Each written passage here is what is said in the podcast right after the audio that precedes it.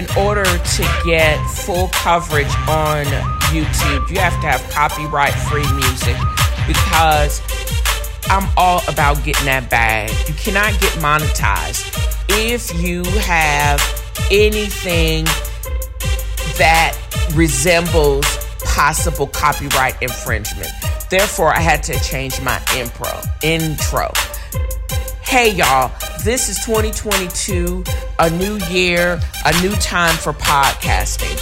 And I had to get a funky beat to basically express what I want to put out in the atmosphere. And this is TNFro. I'm back, back, back again. I'm a social critic, thought leader, but I'm more recluse, reclusive than cranky. But I want to read, watch, cook, and just share all things that make me happy. My wish is that this increases the curiosity of the listening audience to come back for more and to share with friends.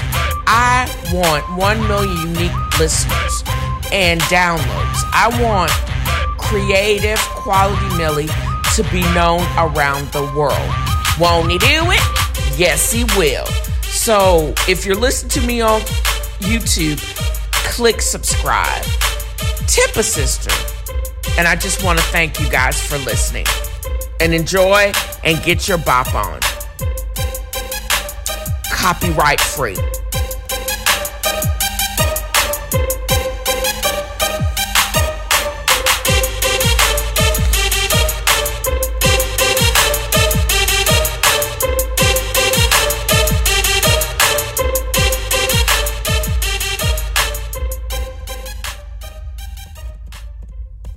Bernard Shaw said it all when he wrote, Life is not meant to be easy, my child, but take courage. It can be delightful.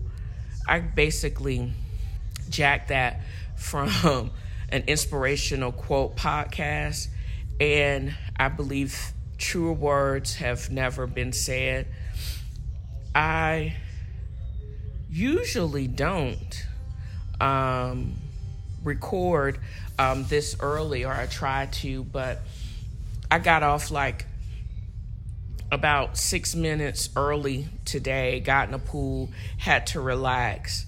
I feel some days that I would love to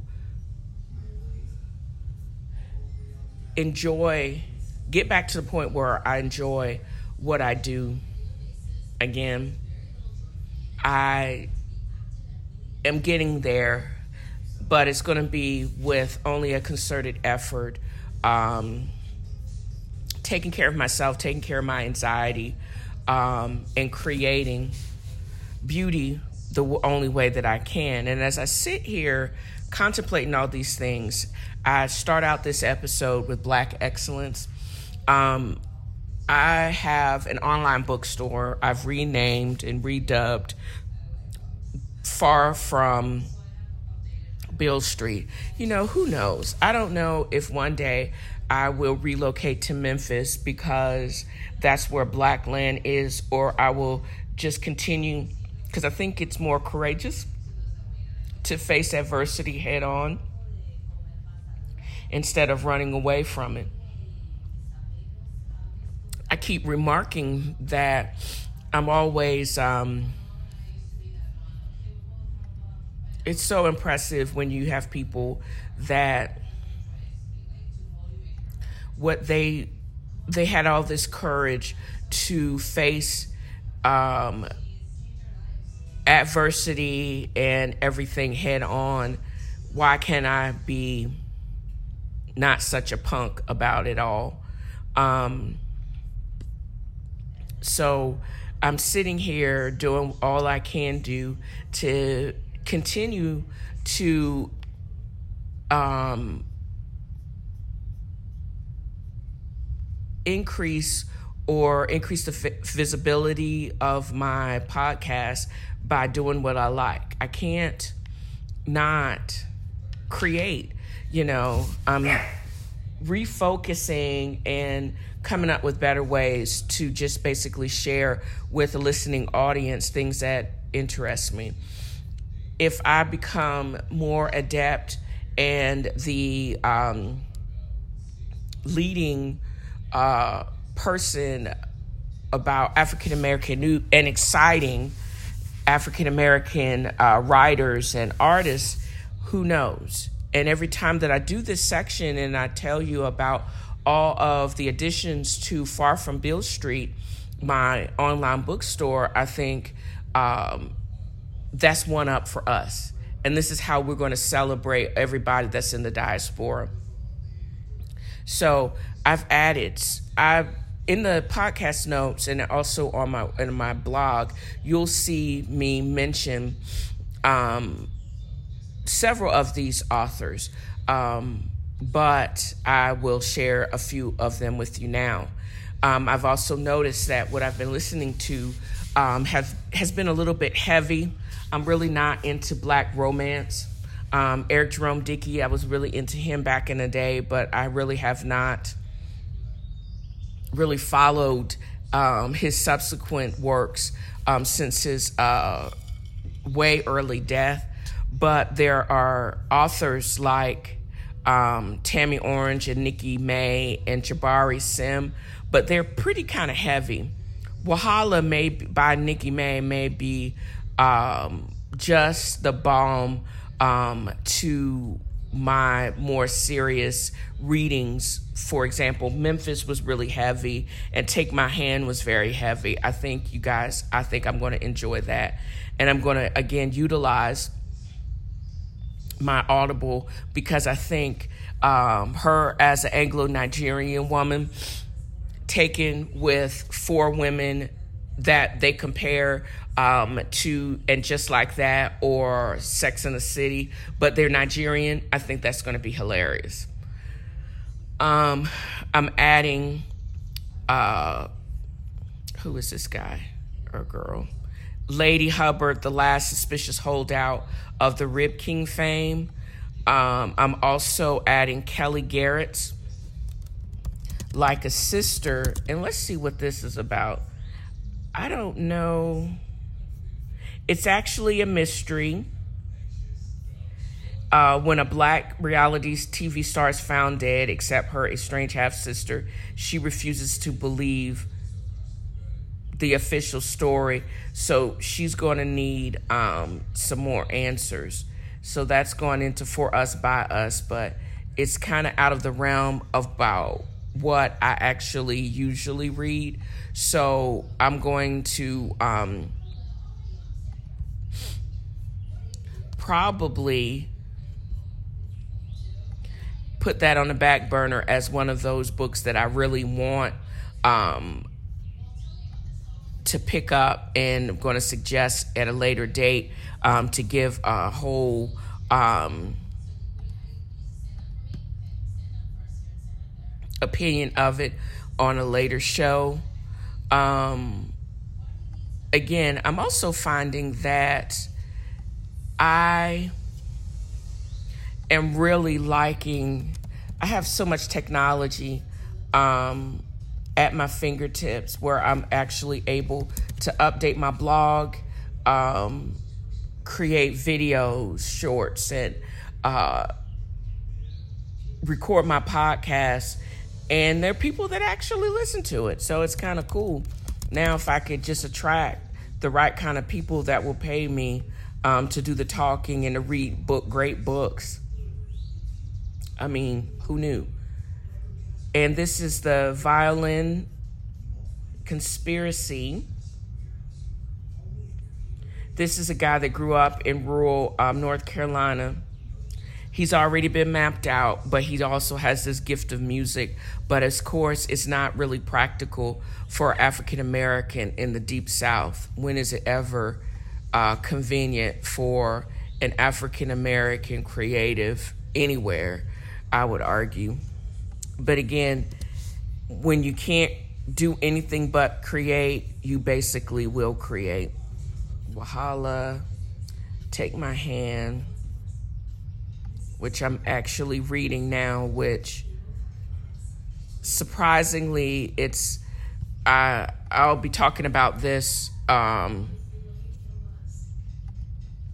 um, at a later time. Uh, but that whole book by Dolen Perkins Valdez, um, that'll go um, in my um, premium content.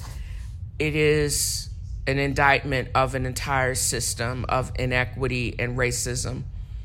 Um, it's moving, um, but it's also hauntingly familiar. Um, I find it embarrassing that I'm a part of any entity, corporate or governmental, federal, otherwise, that basically sanction uh, sterilization of people that didn't understand. Uh, harken back to the Tuskegee.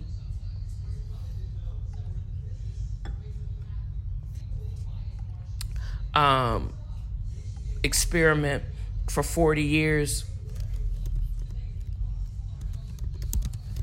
Um, there was state sanctioned, um, basically genocide and sterilization of undesirables uh, if you were black and poor, you were considered an undesirable.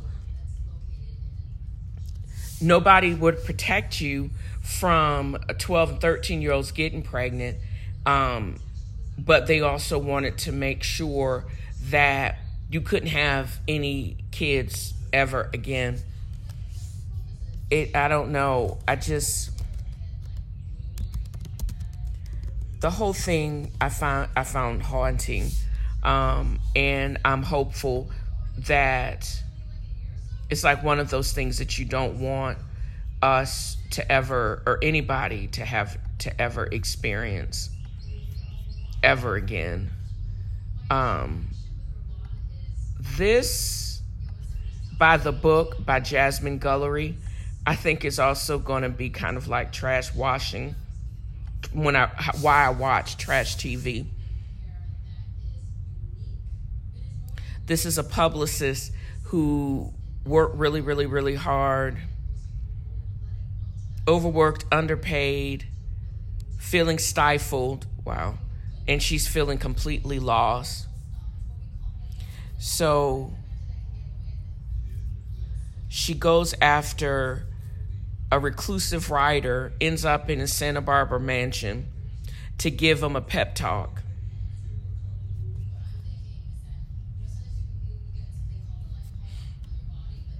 They soon discover that they have more in common than either one of them expected. As the deadline near, Izzy and Bo begin to realize there may be something there that wasn't there before. I don't know. I may I added that to um, for us, by us, read by everybody, and 10 for a podcast. It doesn't appear as heavy as some of the other works that I've actually uh, read or have been reading. So I can only be hopeful.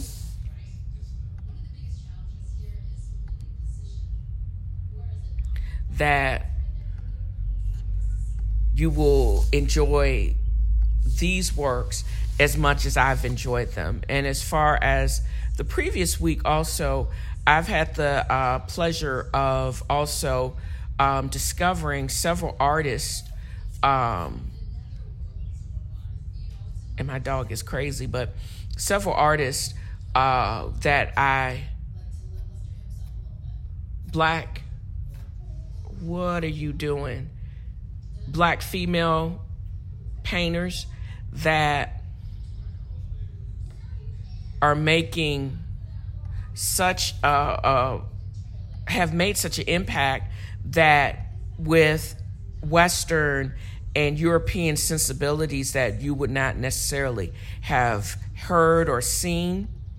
Um, again, I refer you back to my Dale's Angels Inc. blog, um, and you can actually take a look at just uh, a name, uh, a few. But a lot of these authors, a lot of these um,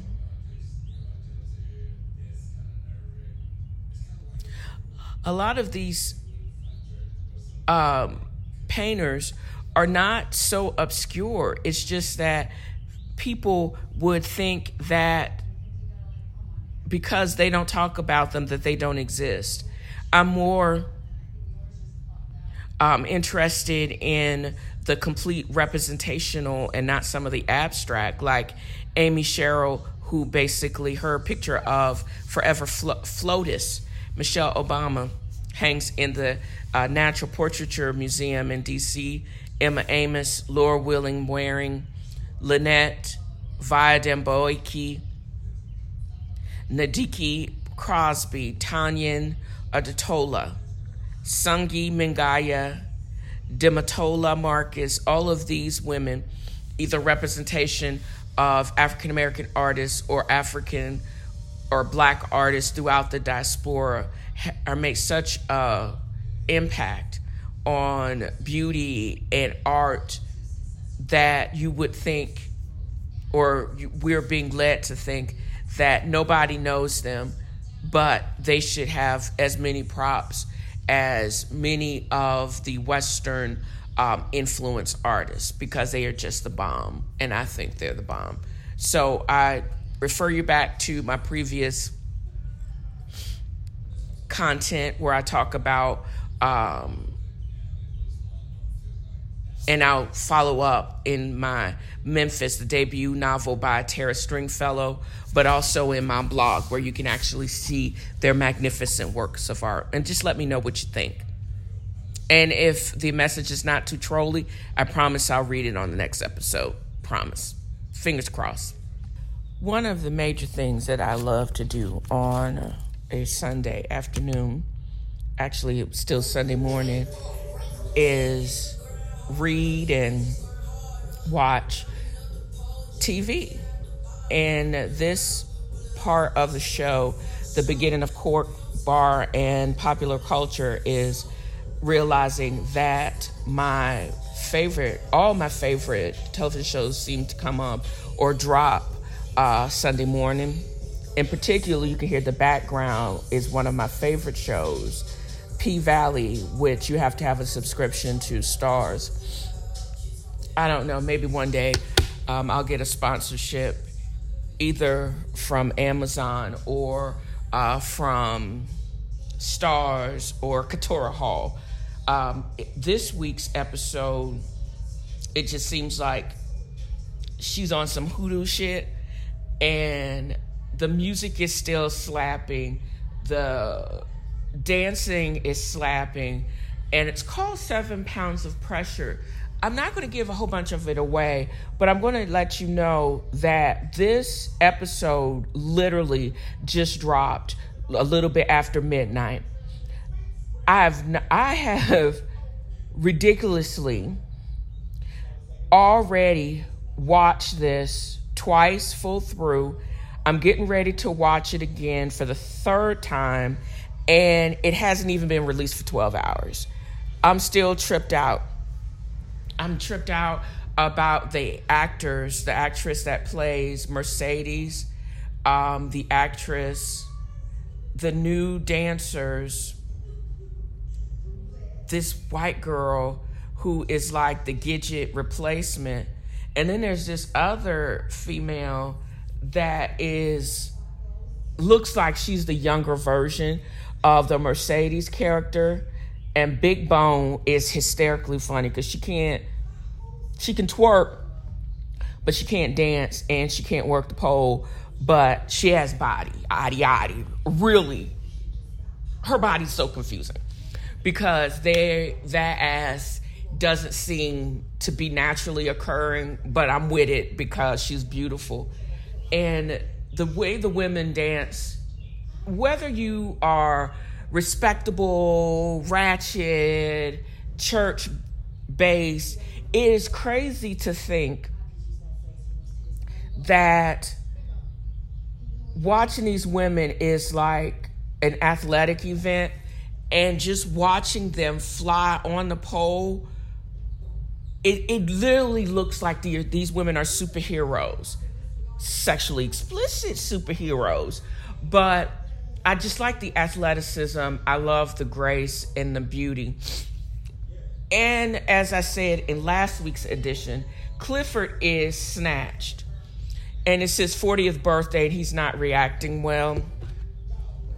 Um, the whole storyline is I honestly think the pink is haunted. And we are da- deep down south, and Diamond is the purveyor, seems to be, of the hoodoo.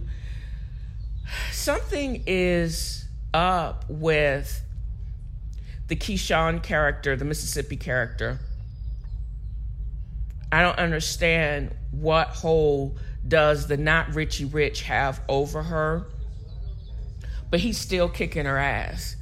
And she goes on tour from one controlling situation to the next. I don't think her manager is up to any good. Little Murder is just hell bent on just getting out, but what is also holding him back is his affiliation with this green and red gang. I don't know if they are a southern portion of the Rolling Crips or the Bloods, but I don't know, girl.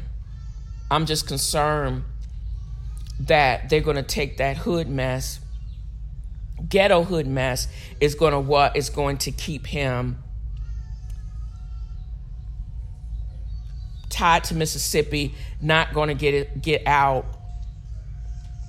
Where not only is he going to lose his opportunity to excel and to explode on a national scene, he may even lose his life. I think it's going to need, need to be another gun battle, and there's going to be some more collateral damage. And not everybody can go where you have to go. Family friends etc some people you really have to leave behind. I don't think it would be of his best interest to leave clifford behind but he's going to have to leave them hood negroes behind because they're going to get his ass killed i'm also i'm probably going to have to end up coming back to this because one of the things that I, as I dealt with, this episode is on some hoodoo. Katori Hall, the creator, is on some hoodoo mess for real, y'all. And I can't even, but it is so representative of, I hadn't thought about it so much more since my own father passed away.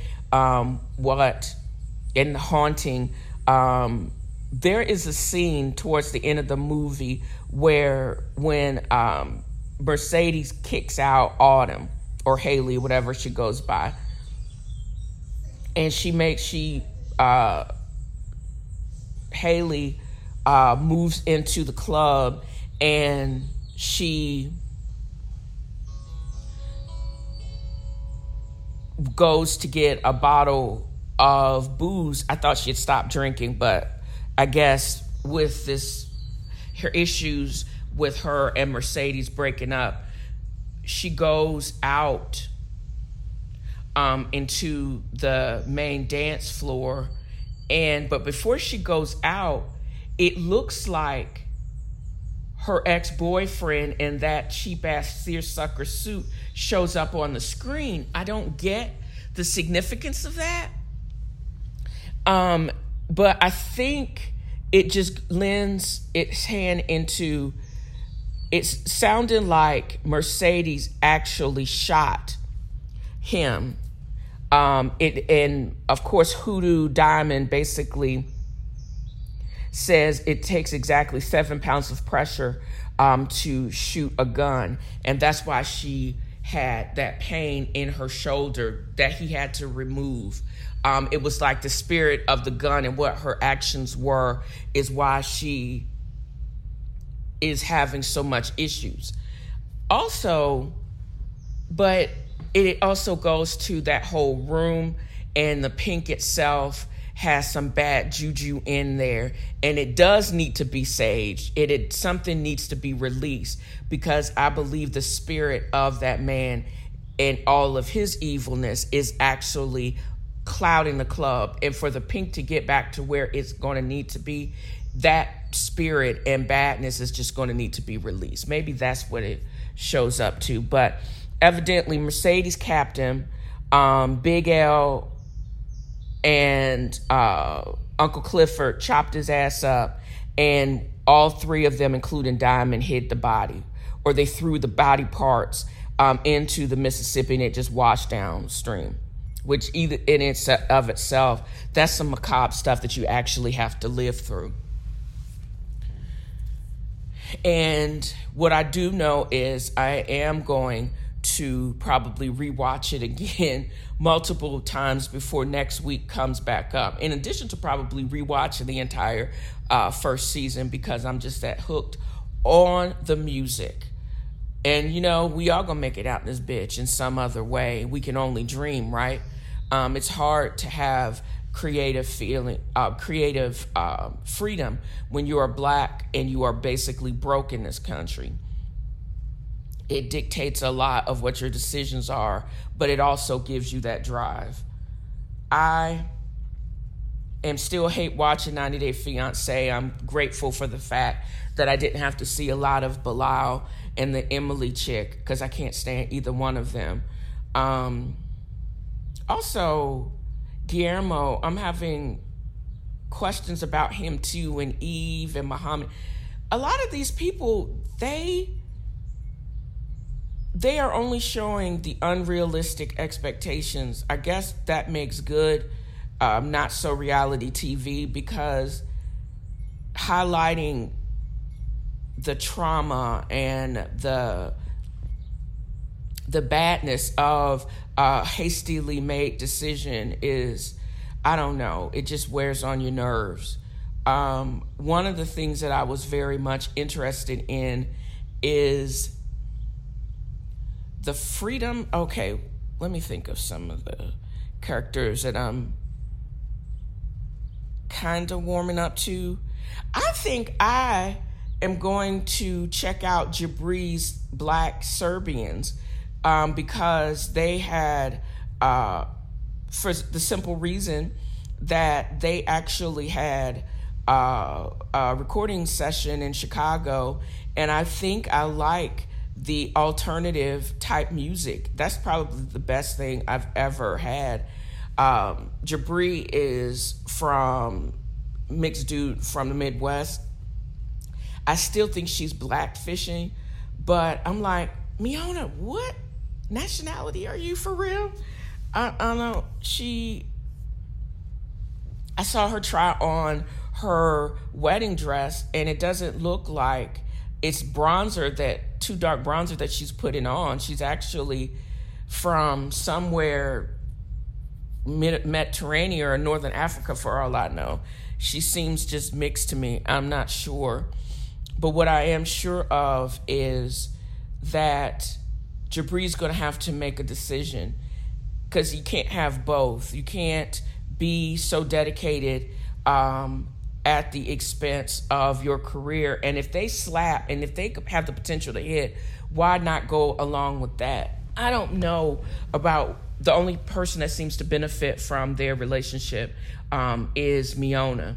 Um, the group doesn't, and he seems to be better when he's creating and when he's in that group.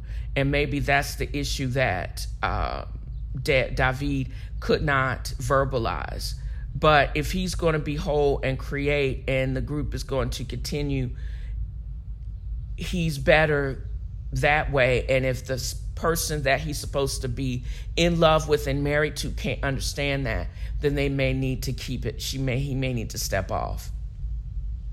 It's sad, but you can't make it work when y'all are on two different wavelengths. It just doesn't go. That's real. Um, the Emily, I don't, their relationship is not realistic. And again, uh, the dude from Cameroon is never going to get the support of her family because they think he's crazy. Um, and then she's unrealistic and just, she's uh, very caring.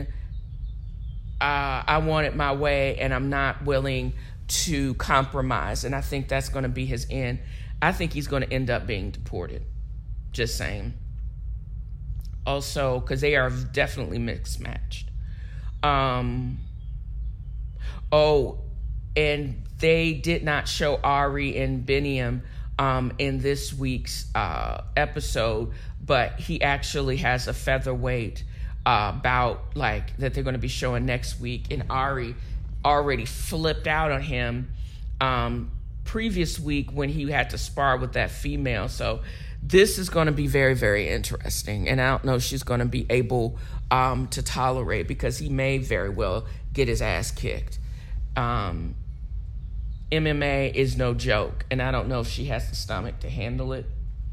Um, I've also watched this episode of All Stars, um, where I think it was it Raja and somebody else both got um, two stars. Um, they have to give keep one for themselves and give the other one out, and then they still have to be concerned about blocking using the platinum plunger. I am just always marvel at the again the artistry of this of drag. Um, and having the best of the best never seeks to ceases um, to be just impressive. Looking at it from an artistic standpoint the music the fashion and how much uh, um, conventional fashion steals from the drag world and then they try to drag them it's just so cheesy but just the the art the overall artistry of those artists it just blows my mind how talented they are and just all around funny they are. You don't have to agree with the lifestyle or even if you are homophobic it's that that art form is just not for you so don't watch it. But for those of us that can appreciate the artistry and that type of uh, creativity. Um, All Stars, this um, season of All Stars is magnificent. And again, not getting a plug, just giving them their ups because it is absolutely amazing. And I'm only going to mention this briefly because I did wake up in the middle of the night and watch it, and I probably am not going to watch it again it seems like the first ladies probably has wrapped. I watched the last two episodes. What I was most impressed with was um, how Betty Ford got clean and how it came to be that she had why there the Betty Ford Center was in Palm Springs, California, because there was no rehab there how Eleanor Roosevelt um, broke it off with her her long-term homosexual partner didn't realize that she lived for another 20 years after Franklin Delano Roosevelt passed away. He actually had significant uh, cardiovascular disease. Uh, CABGs uh, were not av- um, widely available or were not available at all. Um, he probably didn't. We only, I think, we only had digoxin, no Entresto, um, and he still carried on with his uh, paramour, his mistress, who was at his side when he passed away, and how the daughter facilitated it, and Eleanor still knew about it, but that's why she cut him off. I did not also did not know that she had a very uh, strained relationship with the daughter, her daughter Anna, who was everything that she was not. Fair, blonde, I don't know if that had a lot to do with it, but she was the only daughter and she did not remotely have any really connection with her. She was definitely, the daughter was definitely a daddy's girl. And they facilitated him in so many different ways and it wasn't until he died um, at the few, probably in the first few months of his fourth term, that they were like, you know what, we need to have a two-term um, maximum on the presidency because of FDR. But he, although he did a lot of things, great things for this country, he was still a man. He was fallible. Um, and it seems like his wife was stronger than he actually was. I basically believe that for both him and for Betty Ford. forcing, if they had been born in different times, both of them would have probably been uh, presidents themselves. I fast forwarded uh, for the most part through um, the Michelle Obama rendition by Viola Davis because all I kept yelling at TV was, girl, relax your fucking lips. She doesn't talk like that. She doesn't walk like that. Um, and she doesn't sound like that. It was. I'm gonna have to probably go on record and say I can't. I couldn't get past. I think this was probably one of the worst portrayals of Viola Viola Davis's um, career. I think if you listen to the message, it was very clear. The only thing, because it was, I couldn't even watch the end of the Obama presidency and then the beginning of the nonsense of the Trump years, some of it becoming and the seeing the uh, almost roommate from Princeton and even that fell kind of light. And going through the trauma of some of the worst and egregious things that this administration was allowed to do and to say, um, I didn't really feel necessary that I had to um, see that again. It's just like watching the January 6 riots. I don't need to see that shit again. I, I've lived through it once and I'm good and I'm still recovering from it. I don't need to be triggered again and rewatch it. But there were so many things that they highlighted that also made me very sad how I did not know just how much the Clintons, or Hillary Clinton in particular, in her campaign for presidency, was fraught and was beleaguered, and they did not take the threat of Trump and the uh, how many people would rather elect a sociopath than an Oxford grad from Arkansas. She and that they were so mad that they could not take another four to eight years of they were so white people were so angry that they that a, a black man who was pristine was elected and ran the country into its heights. They were the backlash of that was just so great. At the same time, the explosion of social media, people have have been mad for eight years, even more so than when Clinton was in office. They were just so angry that of that. And they had this subversive sociopath, dyslexic, run the country. They would rather vote for him, even though he was a sexual predator, than Hillary Clinton. The, her aloofness, not waiting to the very last minute. And her, she trashed Obama when she first ran, and he had to, and she had to concede the nomination, party nomination to him. And Michelle never forgot that. And they waited until the very last moment when she they could have been campaigning for her and with her and would have written in on the coattails of the nomination if they had played it right. But they played it the same and they got played by Trump. And we're still smarting from that. The backlash is real.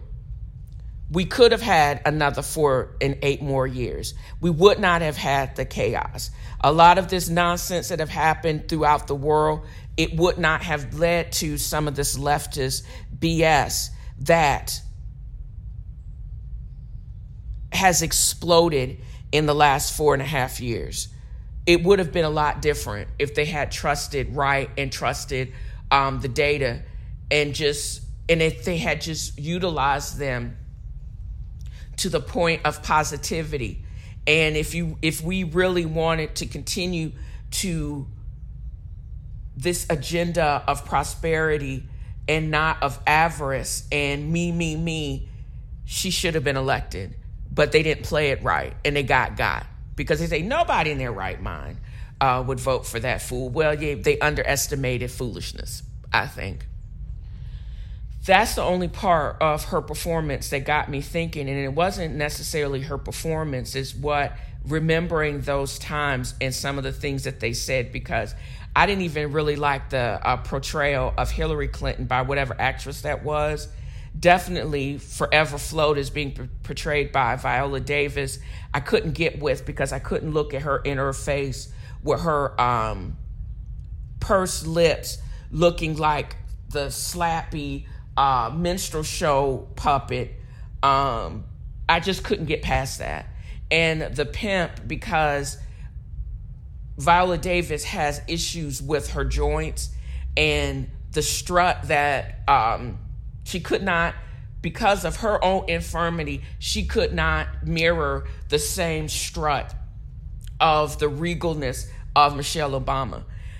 It's just,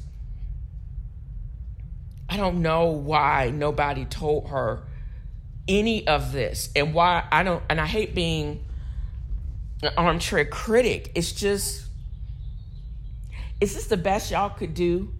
You know, I like the young actresses that played uh, Sasha and oh, what's the other little girl name who's absolutely beautiful now? And the girl, the young actress that played a young Michelle.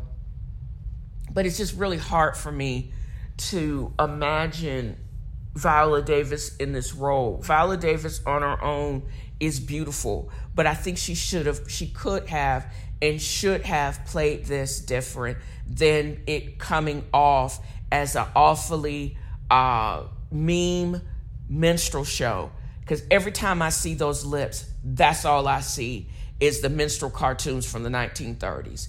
Maybe that's a horrible thing to say, but that's all I could see. Um, and I don't know if the directors or acting coach or whoever just did not feel that they had enough strength to correct her, but her some of her mannerisms is what I think took away from this role. Um, I wonder, I don't think they have spoken because I haven't really heard anything online or but I haven't really been looking. Maybe that'll be the next thing I do uh, before I completely complete the recording of this episode to see if Michelle Obama has watched it and if she's saying, "Man, do do I purse my lips? Is my walk that halting?" Man, nah, girl, it's not. It is just this portrayal um, has made a meme out of some of your subtleties and it was just seems like it was just broadcast and highlighted when it didn't need to be. So who gets the donkey of the week? These fools are the perpetual donkeys of the week.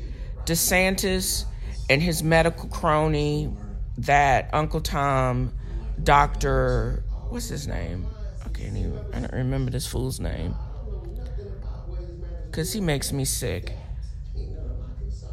DeSantis bullying the Special Olympics to drop their vaccine mandate goes to prove that he is completely uninterested in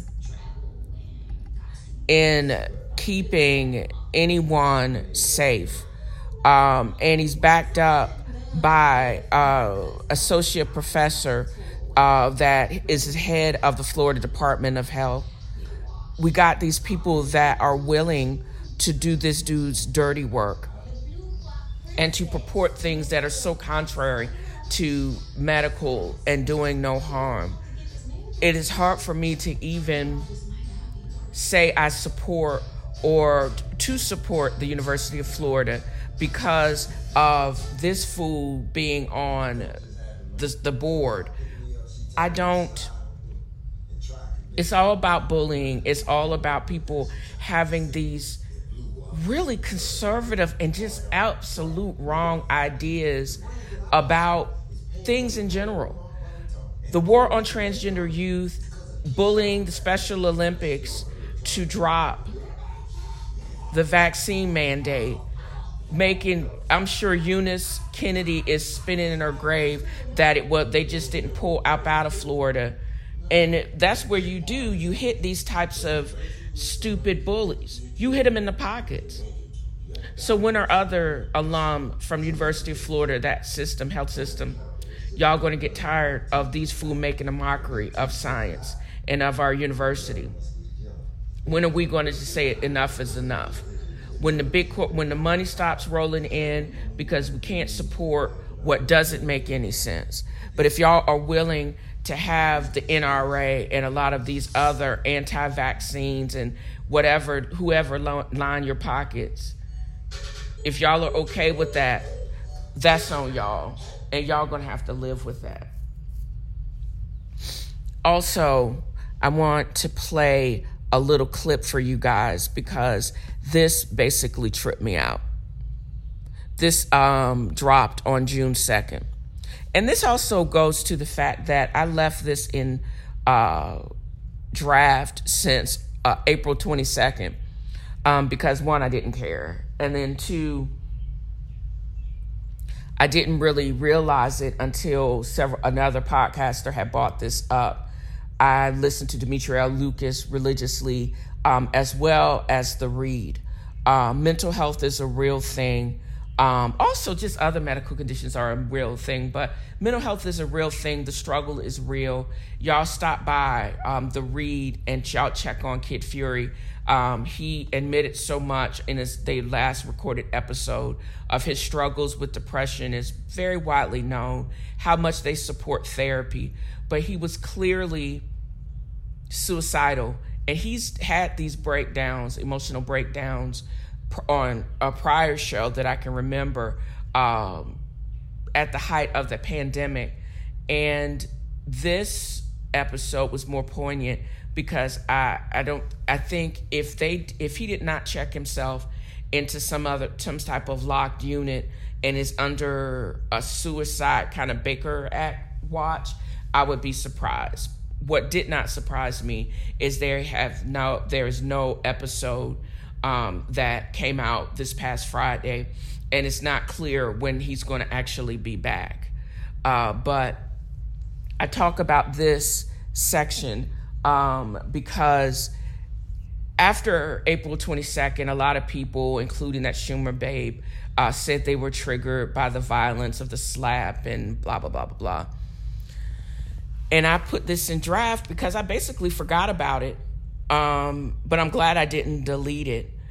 What brought it back up is Wendy Williams and Carson Kressley are hosting the William Wendy Williams show and he asked her about Jada Pinkett Smith, Smith's response, um,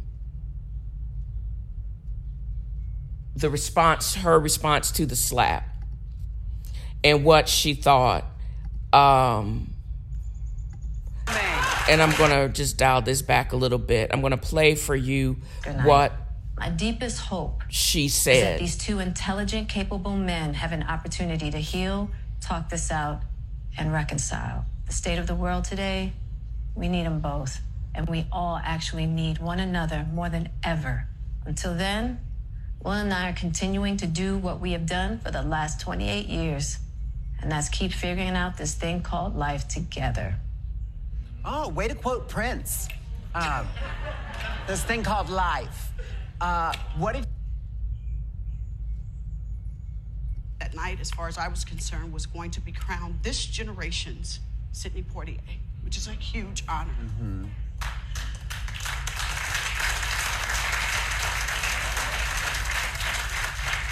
I felt to be a good partner. There was no. I. I felt that her response was overly dramatic. And she also made it a point to point out two blockbuster movies that she happened to be in with them. Um, she also pointed out that he was going to be crowned uh, the Sidney Poitier of the generation, and because of the slapping, act like a thug, he didn't get that crown. I would uh, I would basically say I don't think that's true. He still got the reward. He still got crown. He acted like somebody from West Philly, but did that hurt his standing in the community? No. Did that hurt his chances of rebounding back from this? No. And nobody, he, Sidney Poitier wouldn't have had to go on stage and slap anybody because nobody would have tried to punk him like that or talk negatively about uh, uh, that joke was in poor taste. It was poorly constructed, and he didn't need to say it. That he, Chris Rock got got because he went off script and he went after this man's wife. Um, should he have reacted that way? No. But this this reaction is just overblown. And also, who cares? It does that slap make us all look bad? No. We don't know these people. We it's not making hard for any of us to be able to continue to live and to exist in this world. Will Smith slapping the taste out of Chris Rock's mouth does nothing for the average run of the mill black person in this country it looks it makes me look at him in a different light because he based i'm sure they had and i've said this before i think they had this conversation. They've been player hating him for years since jada went from Pac to big-eared goofy ass will smith who actually is more powerful and richer than any of those people that have been on on the grind forever because he was the golden boy when Pookie and them, that's Chris Rock, were still grinding. Sorry, you didn't get the prize woman. And your react her reaction to Jada Pinkett Smith, again, his she had no nickel in that dime. Jada Pinkett Smith said something without saying anything. She basically recognized it and realized it, but what does what accountability does she have to have in it? He was defending her. I'm sure she didn't tell him to do it, and he did it. He acted on his own. What what what more does she have to do or not do or not say?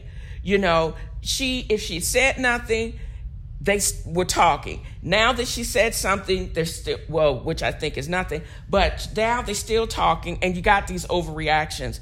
What her this what was not career ending for Will Smith, who is a franchise amongst himself, is an end to the possibility of Vivica Fox ever having to work with somebody as respectful, as marketable, and as career changing in the future, because this is just a little blip. In the future, I honestly think Will Smith or one of his kids are going to come back bigger and badder before. But her opportunity to ride that newfound wave, she has basically burned that bridge by being an auntie and trying to preach, preach this respectability bullshit. That's what's going to with that her career a potential blow glow up again has possibly ended, but not that slap girl. And anybody else that thinks that crap, got another thing coming. Also, I'm going to briefly mention this because I hadn't followed it. If you guys have been watching anything online about DL Hughley and um, Mo'Nique beefing over who was going to be the headliner at some comedy show in Detroit, it sounds like it was a promoter issue. Um, the probably the promoter basically both promised them, both of them, to be the headliner, and they and was playing them off of each other and instead of the two black people beefing with each other, they should be beefing and calling the promoter out on their bullshit and not this squabbling, these old people squab, black people squabbling online when everybody's just saying, somebody take their phones and move this off of line. I didn't even look up where DL Hughley had said some rude crap on his uh, podcast or slash radio show or uh, Mo'Nique has gone live and had her rant. I don't have time for that. I don't want to basically lean into that negative energy when they should be beefing with the promoter um, and probably get more and get another opportunity to headline respectfully. Um, but there you go. That's all I got to say about that. And about black aunties and uncles doing the most online, overreacting. And it looks like Vivica Fox got her face fixed because I'm looking at these um, stills and it looks like she had somebody correct her nose and her cheeks and she doesn't look like a caricature of herself. Just saying. I wish if you're not going to really say anything, I wish you're going to just be quiet. Really, shutting up is free. Feel fortunate to be able to produce um, either what you would call bonus episodes or episodes outside of my regular podcast. Um, because the podcast is TNFro is reading, and I guess I should put it I'm reading and listening um, because I have the pleasure and it's really cool for me to be able to talk about um, books and when I'm listening to or reading.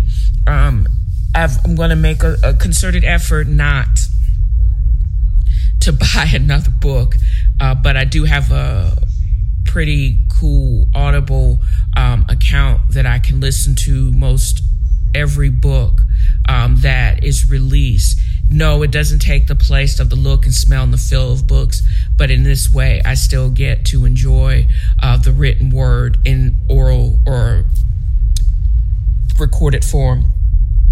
So, in this section, and because I don't have uh, permission to read from these books, and to share certain paragraphs, I can at least talk about my feelings and what, how I felt about certain section without uh, uh, illegally reproducing the work of art.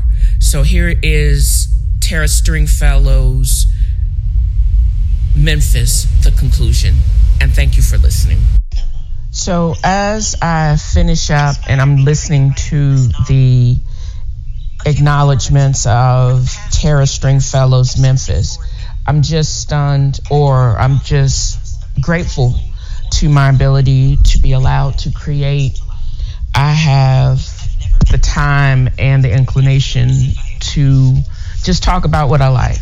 Um, that's one of the main reasons why I started the podcast. And it, I wouldn't even be able to dream of a reality where I could be a podcaster and creator full time, but still make bank because I still got bills to pay. What I also have noticed is because I don't have the rights to the books themselves, I can't read any part of them. I can't, I'm not allowed to do that without having some type of copyright infringement. So I can only basically talk in depth about how the book has affected my viewpoints going forward, or any book have affected my views. And these are my personal opinions. It has nothing to do with anybody else. It's just how I feel about the words that are contained within the pages. Overall, it takes more courage to exist, just in general. It takes courage to exist as a black creative, especially a black female creative. It takes courage to continue to dream, to grind, and to prosper, and then to prosper and be prosperous, but don't be don't apologize for it. All of those things take a significant courage. The the character arc of all of the characters um, in the book, all affected by space and time, and I'll actually get to how all of them affected me individually. But even though the book was a series of dizzying flashbacks, it still was very cohesive because they all had to pick cotton. They all had to live, they all lived through traumatic events, wars, rumors of wars, um, mass shootings, and they still existed. It was like society kept daring them to exist. society kept raging war against them. Society kept having these death rage with the KKK, uh, pogroms, shooting bullets at them in all of the world wars in Vietnam. The lynchings still continuing up until this day, but definitely when the police lynch one of their own, as far as Myron North, um, the character Hazel's husband and Miriam's father. They all dealt with this type of trauma differently. It didn't, it, it was the violence that surrounded the characters in this book, everyday life was just astounding. And it was so relatable because as African American woman, creative, this is my reality, not so much of living in a, a, real hood with gunfire and the sweet sound of an AR 15 as your daily existence, or you ran with a, a group and committed murders before you went into the Marines, like one of the characters, uh, Father Jax in Chicago. But this book is relatable f- for the level of violence that all African Americans in this country are exposed to on a daily and for generations. I basically listened to Beyond. Uh, I think I stopped on Sunday, was talking about when Miriam finally left her abusive husband. He had just made major and for whatever reason he blackened her eye and they moved back to Memphis. In the six years since that period of time, there was a lot of living. We learned more about Derek. He was finally arrested uh, for committing or participating in a drive by. And how these hurt and broken men just screw with us and we still carry on and we're still continue to be great. We struggle and we struggle and not really leaning into or profiting from our gifts and our greatness because life gets in the way of that. It seems like the U.S. military is concentrated white supremacy, um, the rank and file um, and it has it just smacks of that. I had to. I went through the just talking about the character arc. Myron, we found out that he had basically was drafted into the World War II, got out, survived some of the most violent uh, war fights, um, to only come back home to make become the first, Memphis's first black detective but he was actually lynched and murdered by his own. Then there's Jax, who was taught how to fight. He already kind of knew how to fight. For it was came into the military damage. He was a killer before even went to, into the Marines. Went through Desert Storm. Wonderfully trained. Had the mistake and had to live through the mistake of killing innocent civilians and came back, made rank, and who he took it out on was the low hanging fruit was was Miriam. His brother Bird, who's his fraternal twin, is also a thug, but he is uh, of the streets. Miriam, who's also in herself was broken, was born one week after her own father was murdered. She was always coddled and protected by the community and her mother, but she still, it, either she ignored or she had no experience with love to realize that the guy in the pressed uniform had demons that he had not dealt with, and she was going to catch his hands. August was the product of lust, but she was a brilliant artist, wonderful voice, never leaned into her gifts. Her father actually was her mother's lover, a civil rights activist that was um, also assassinated. Hazel, the strong matriarch, she never wanted anybody. She never wanted anybody's help, became to a T a black activist and almost like Queen Victoria, and she continued to mourn her husband and being a widow until she passed away. The men that surrounded them, the main characters like Stanley and Marlon, Bird Jax, the civil rights activist that was murdered, and even August's violent lover, who we come to find out that is Derek's father, but he was a supreme dickhead and also very abusive. It's over and over again that men are warped to have to continue to prove their humanity while they are treated inhumanely, while they are abused uh, and killed without impunity.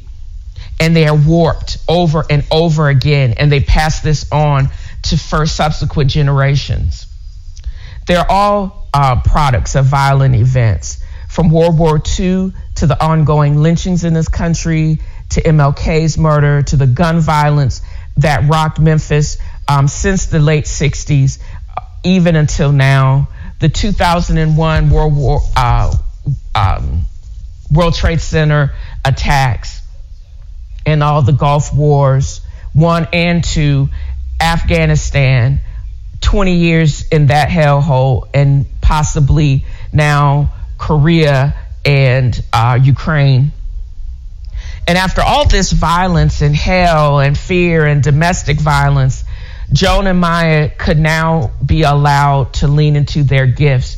And that's how the story ends, where Joan actually gets accepted into a prestigious um, fellow artist fellowship in London. She has, but she has to be freed from the bondages of violence and of doubt, self doubt, and of generational uh, low self esteem. She has to do this after the 2001 um, Trade Center attacks.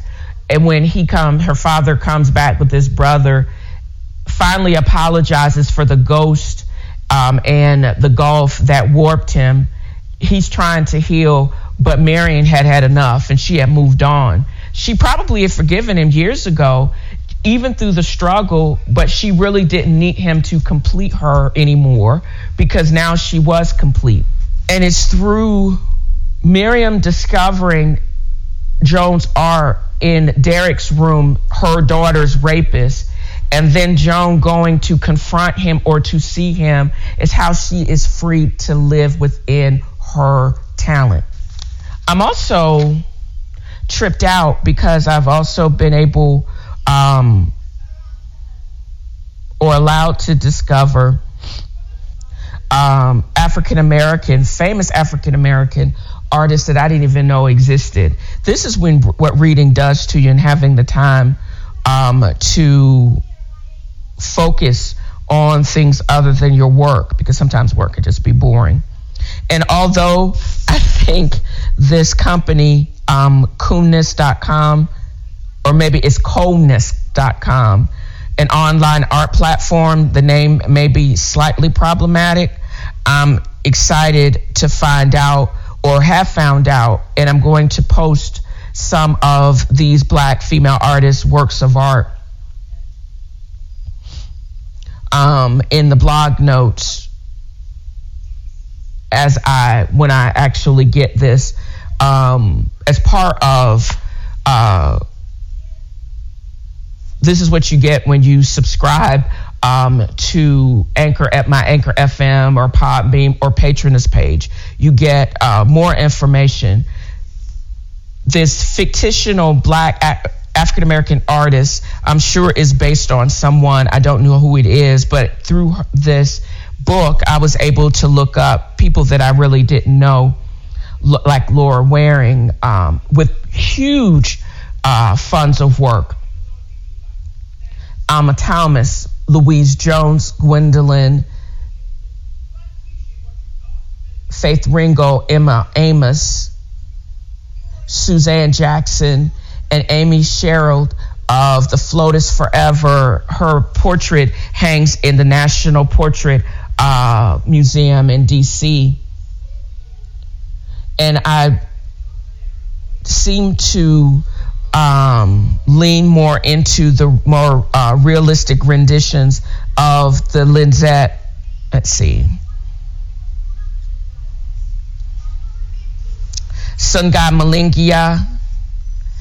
And just so, even though I've hacked up their names, um, this list that is on this webpage, that which also will be included in the notes, do not just point to African American female artists, but African um, or Black artists throughout the diaspora. There's Cynthia, Cynthia Sifa Mulanga. There's Damilola Marcus. A most, more of the postmodernistic and abstract um, renditions.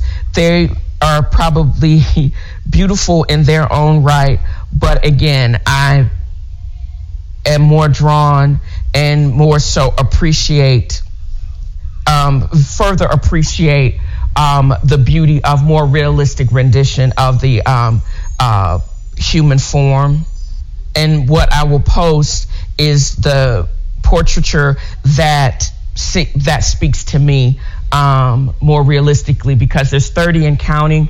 I'm probably going to include the ones that I find the most compelling um, in the podcast notes.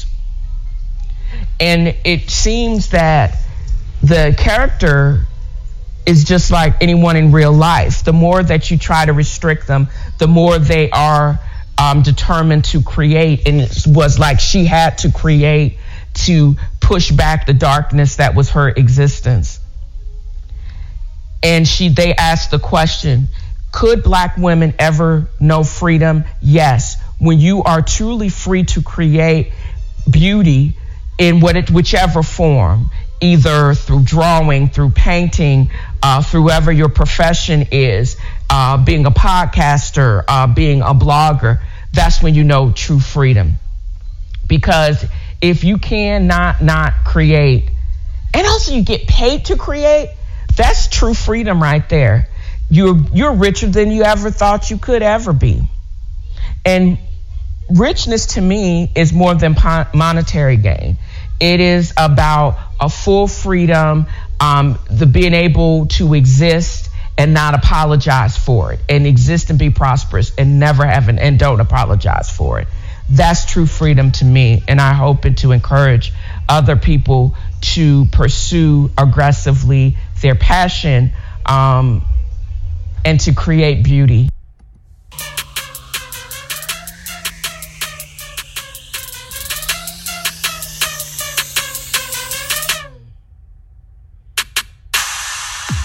So that's how we're going to end this episode. And I'm going to end it with a, a positive word. I used to scoff at people making this statement because maybe because of its simplicity or maybe because it sounded more like an admonishment that I was being everything but kind. But then when I started investigating it for myself, that's when I realized that I was confusing politeness with kindness. Politeness is a fake, superficial manner in which there's no required investment, no self reflection. But being kind is an adjective. It is on, it is an action. If you're kind to yourself first, it's like exercise memory. You will continue and be kind to others. Let that sit with you for a while. I'm going to try to be kind to myself I'll be kind to others. It's very simple, and you got to repeat it. Lean into the spirit of a new year by counting your blessings, giving to others, and spreading happiness. I know I will. And this episode or this podcast is my means to spread joy and happiness and light and enlightenment. There's so much going on with aggression and um, just meanness.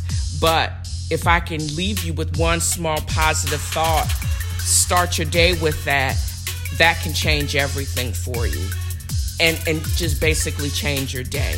Don't forget to check out Dale's Angels Inc. for the notes on this podcast, as well as other works by CQM in um, that are and other contributors that are in work or in um, being edited right now.